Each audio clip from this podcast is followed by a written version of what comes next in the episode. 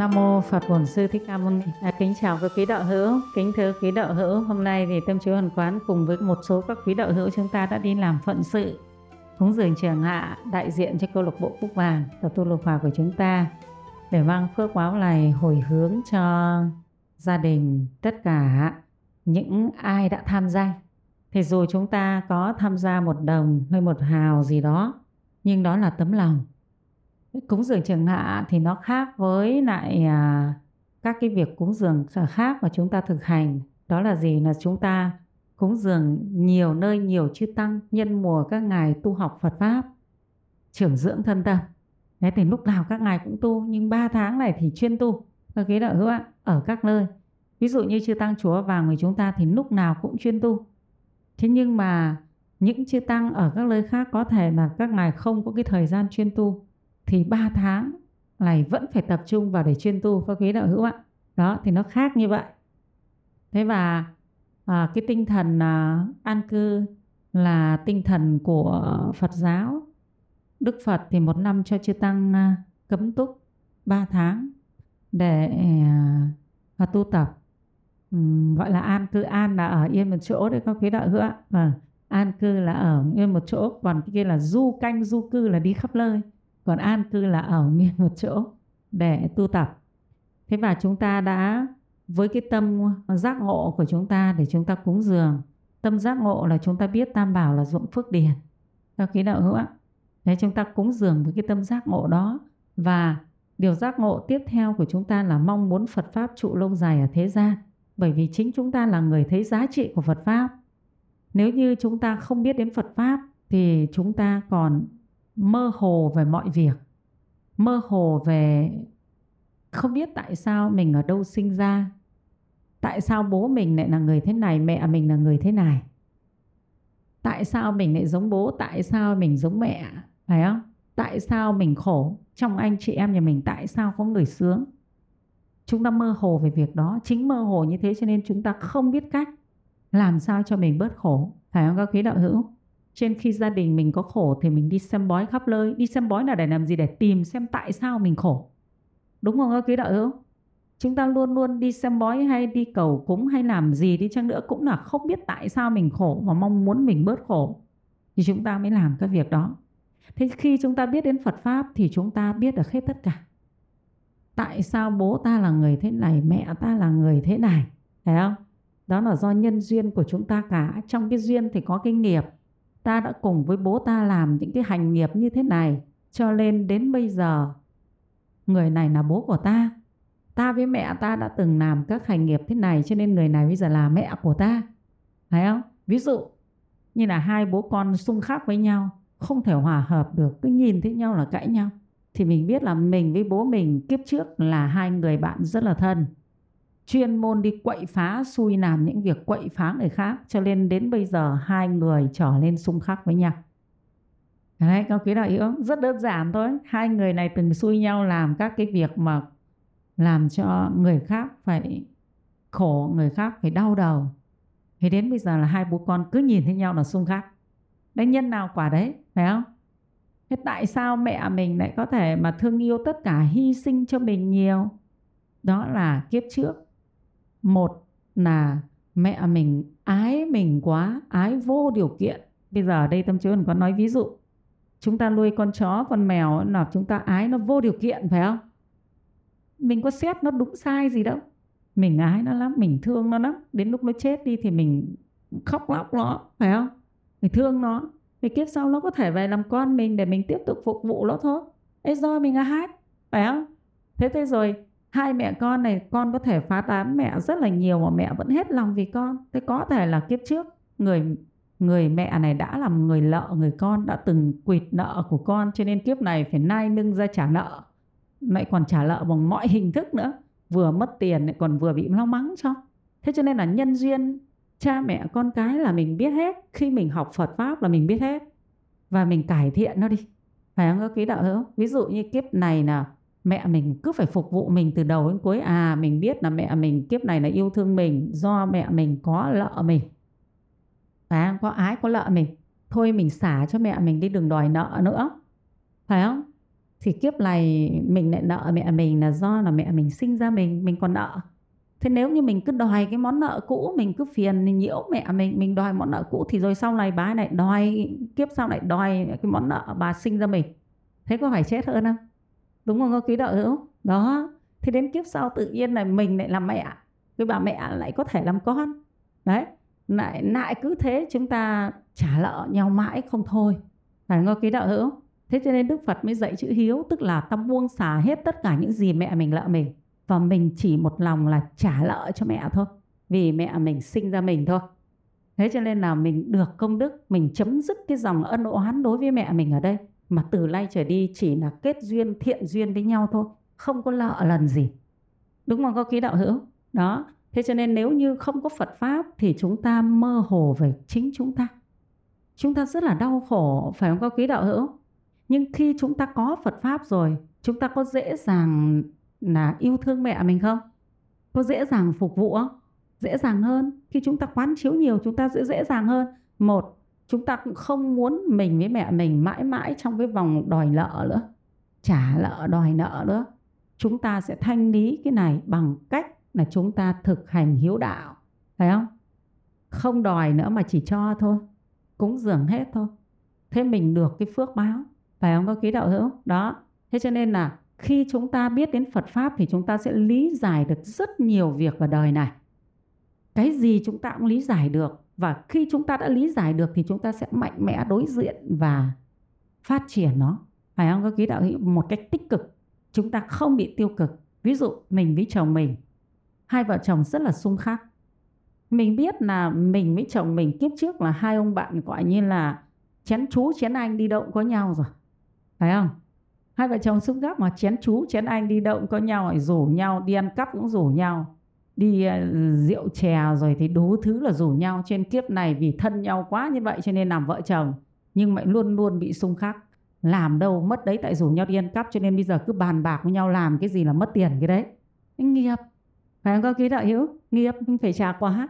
À thế là mình biết là à hai vợ chồng xung khắc, làm ăn không được. Thế là mình biết là như thế rồi, mình tách nghiệp ra với ông này thôi, mình sẽ tiến lên mình tu. Phải không, có ký đạo hữu?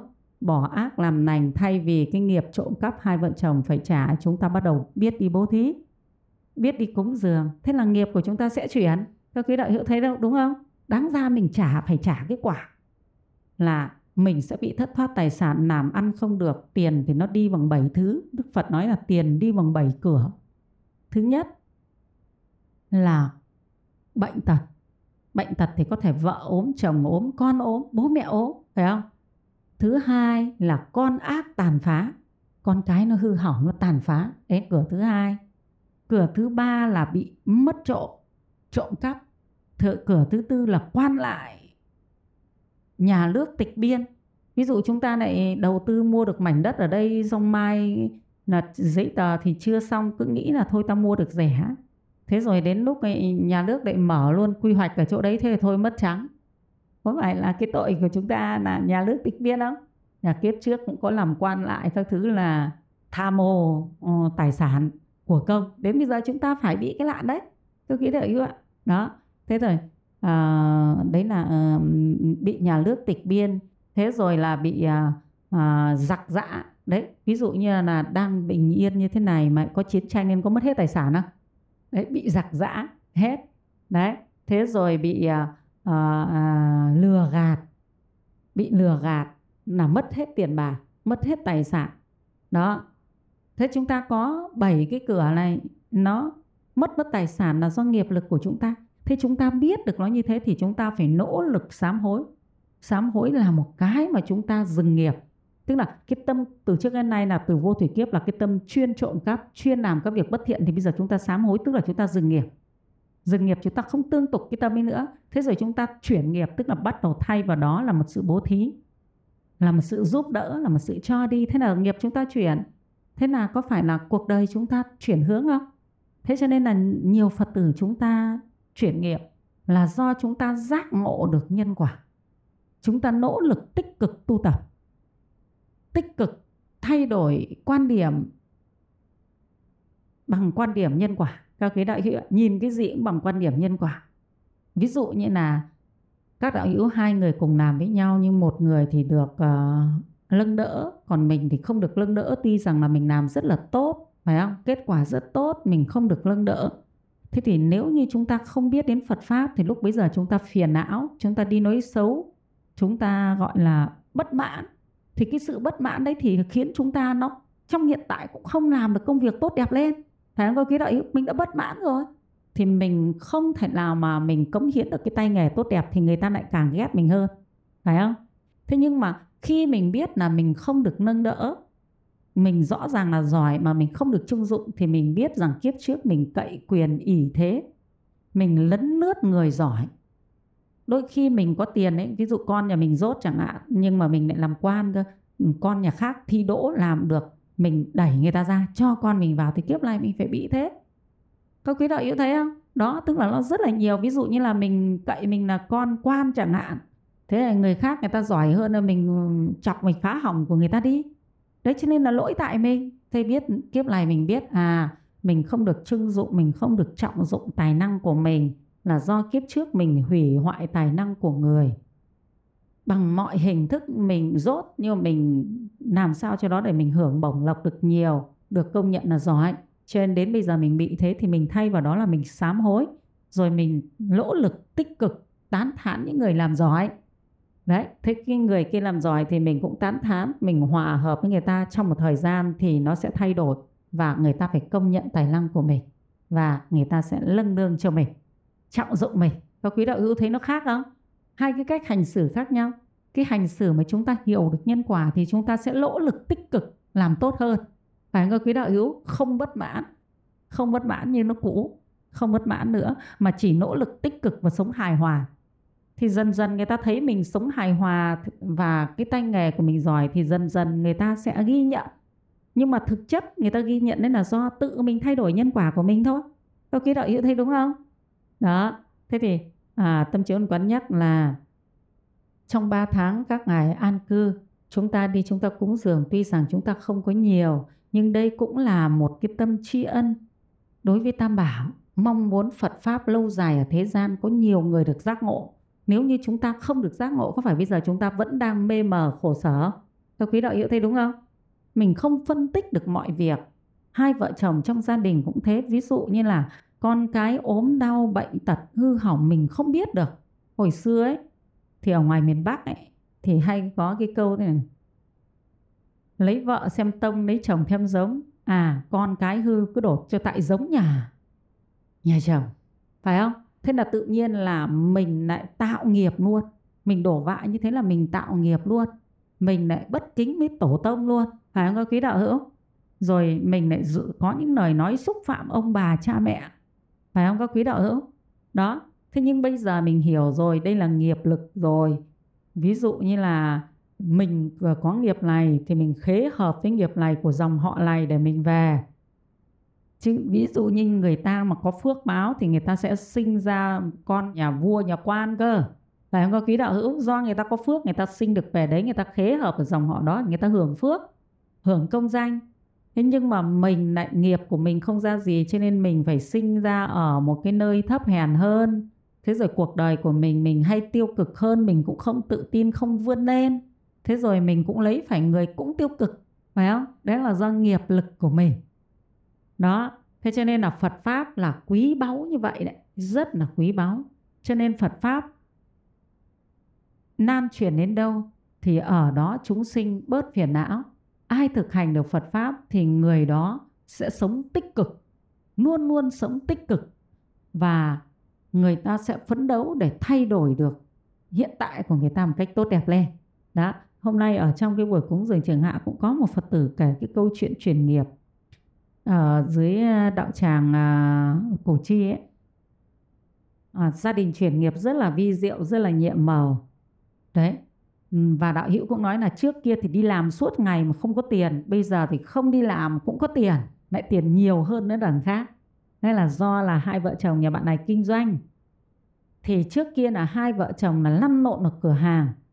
Thế nhưng mà bán nó vẫn không được. Rồi thì nhân viên rất là bất hòa, buôn bán không được.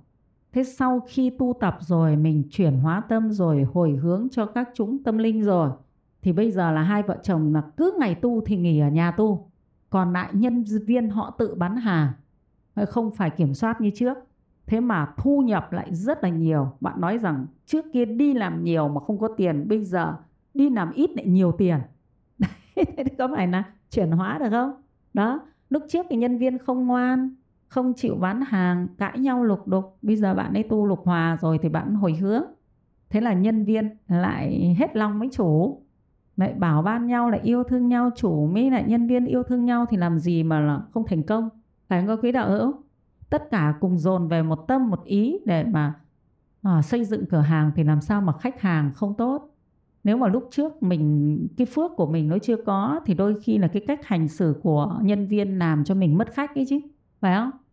Bây giờ có tu tập rồi thì bạn ấy ứng xử với nhân viên bằng Phật pháp. Các hành xử bằng Phật pháp rất là tốt cho nên là nhân viên người ta rất là thỏa đáng. Hay người ta lại nhiệt tình. Thế là khách lại đông lên đó thì chúng ta thấy là Phật pháp có lợi ích không? Rất là lợi ích. Thế thì hôm nay tâm chiếu hoàn quán thì lúc mà đi về thì lợi có lái xe cho tâm chiếu hoàn quán về thì tâm chiếu hoàn quán có hỏi là, như này thì có khi là lợi nếu mà không đi tu Phật Pháp chắc là cũng đi chơi thể thao. Lợi bảo, bây giờ đi làm ở nhà nước xong về đến nhà là làm việc của đạo tràng đến 12 giờ đêm.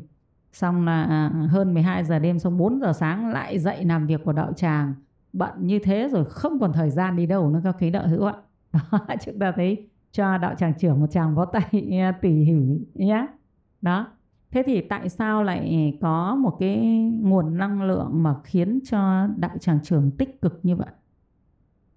Chính là các phật tử của chúng ta.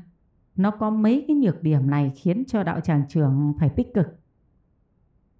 Thứ nhất là có nghiệp, thứ hai là không chịu tu thế cho nên là đạo tràng trường là phải tích cực mà hỗ trợ, tích cực mà khuyến tấn các quý đạo hữu ạ. Chứ còn nếu ai cũng hiểu được cái lợi ích của tu tập như thế này thì chúng ta sẽ tự giác. Phải không các quý đạo hữu? Chúng ta sẽ tự giác thì đạo tràng trưởng sẽ đỡ vất vả đi. Thế mà cái người mà đã tự giác thì chuyển nghiệp nó sẽ nhanh. Nó giống như là một người biết đi rồi lại còn biết gánh nước nữa. Thế còn một người thì chưa biết đi, tức là chưa tự giác làm được các việc cho gia đình nhà mình, cho hạnh phúc thì đương nhiên là ờ, phước báo nó sinh ra sẽ chậm hơn. Phải không? Các quý đạo hữu còn một người là người ta đã làm được việc nhà xong người ta còn đi làm thêm việc cho người khác nữa thì có phải phước báo nó tăng lên nhanh hơn không? Ừ, các đạo hữu chúng ta là do công việc gia duyên rất là nhiều. Còn hoàn cảnh kinh tế thì chúng ta ai cũng thiếu thốn mà có thiếu phải đi làm các quý đạo hữu ạ. Thứ nhất là vợ chồng còn trẻ còn phải lo toan rất là nhiều con cái thì chưa trưởng thành còn đang đi học phải không các quý đạo hữu? Xung quanh lại còn nhiều việc chi tiêu có khi nhà chưa có xe chưa có mọi thứ chưa ổn định. Đấy, thế cho nên là chúng ta đôi khi cũng giải đãi cái việc tu tập. Thế thì qua đây tâm chiếu hoàn quán cũng sách tấn rằng tu là để cho phục vụ đời sống trong hiện tại của chúng ta đối với cuộc đời này chúng ta sống tích cực thì mọi việc sẽ chuyển hóa tích cực, mà tu thì sẽ giúp chúng ta có được cái năng lượng tích cực đó. Thứ nhất là chúng ta giác ngộ, thứ hai là phước báo là sinh ra. Các quý đạo hiểu ạ, các cái nghiệp ở trong gia đình nó chuyển hóa đi thì kinh tế nó sẽ vững vàng. Phải không các quý đạo hữu có những người thì à, trong một gia đình hai vợ chồng đi làm ăn xa phải gửi tiền về cho mẹ, bù chỉ bút chít cho các em, rồi công kia việc nọ đổ lên đầu mình. Rất là tốn tiền.